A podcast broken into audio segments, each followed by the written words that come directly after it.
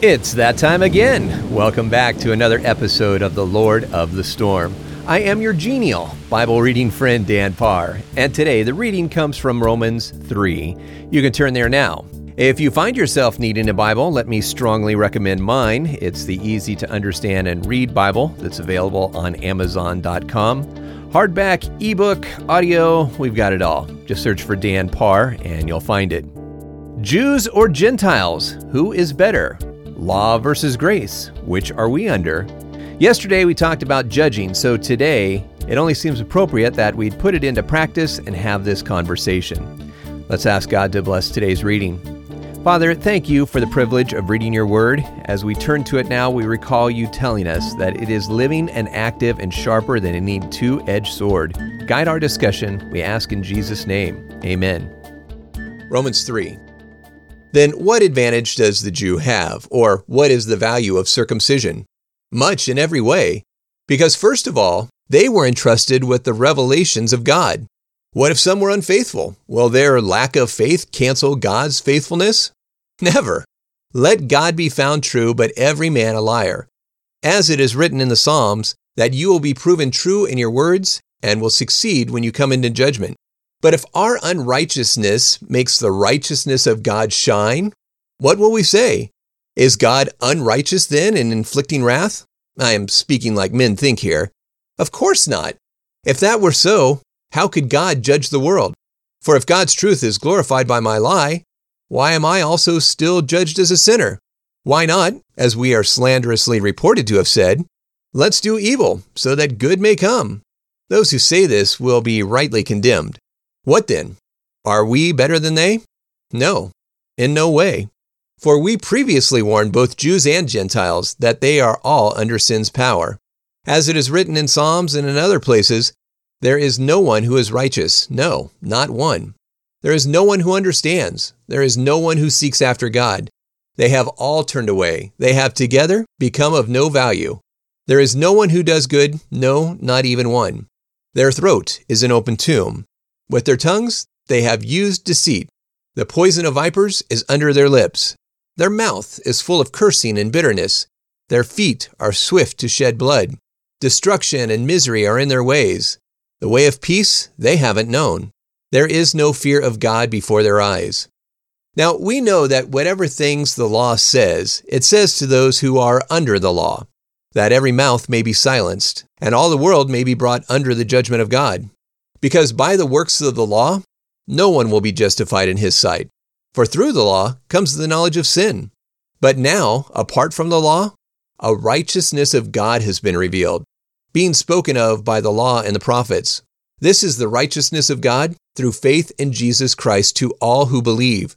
For there is no distinction, for all have sinned and fall short of the glory of God, being justified freely by his grace through the redemption that is in Christ Jesus whom God sent to be an atoning sacrifice through faith in his blood for a demonstration of righteousness through the passing over of prior sins, and God's mercy and provision to demonstrate his righteousness now, that he is just and justifies whoever has faith in Jesus. Where then is there room for boasting? There isn't. What law or works can save people? There is only the law of faith. We state then that a person is justified by faith alone not by works of the law? Or is God the God of Jews only? Isn't he the God of Gentiles also? Yes, of Gentiles also. Since there is only one God who will justify the circumcised and uncircumcised by faith, do we then nullify the law through faith? Never. Instead, we establish the law. All right, do you have it figured out yet? Are Jews better than Gentiles, or are Gentiles better than Jews? Yeah, it's neither. Paul does a great job in this chapter, really putting everyone equally on the same playing field. Jews are no better than Gentiles, and the Gentiles are no better than the Jews.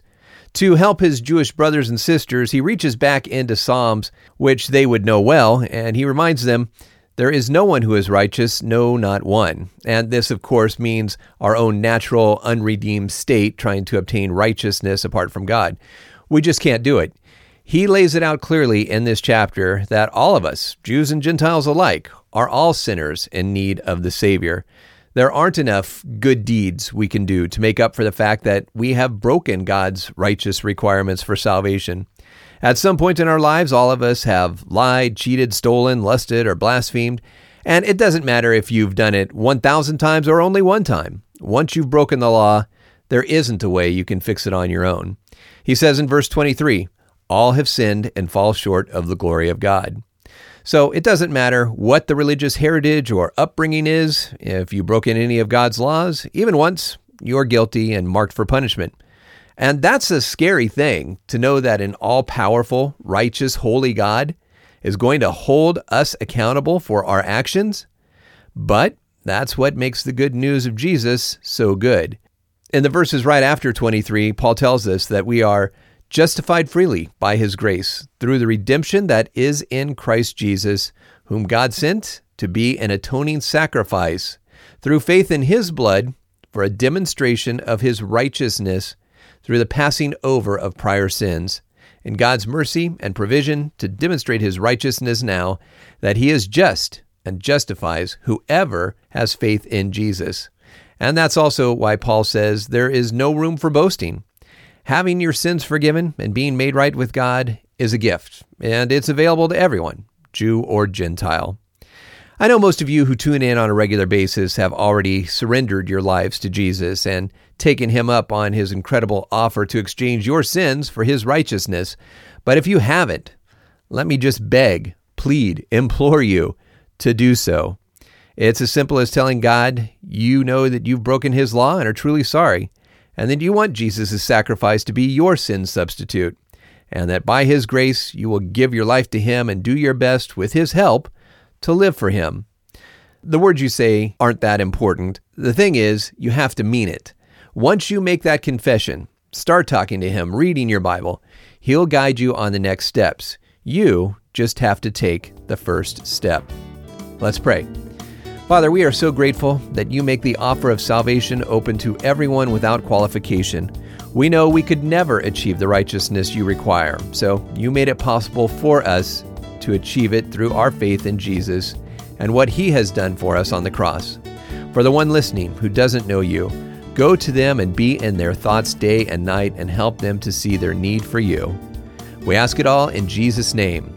Amen. And with that, we wrap up chapter 3 of Romans. If you've made a decision today to follow Christ and are asking, well, what now? Shoot me an email at eurbible at gmail.com and I'll send you a resource to help you get started. Thanks for listening today. God bless.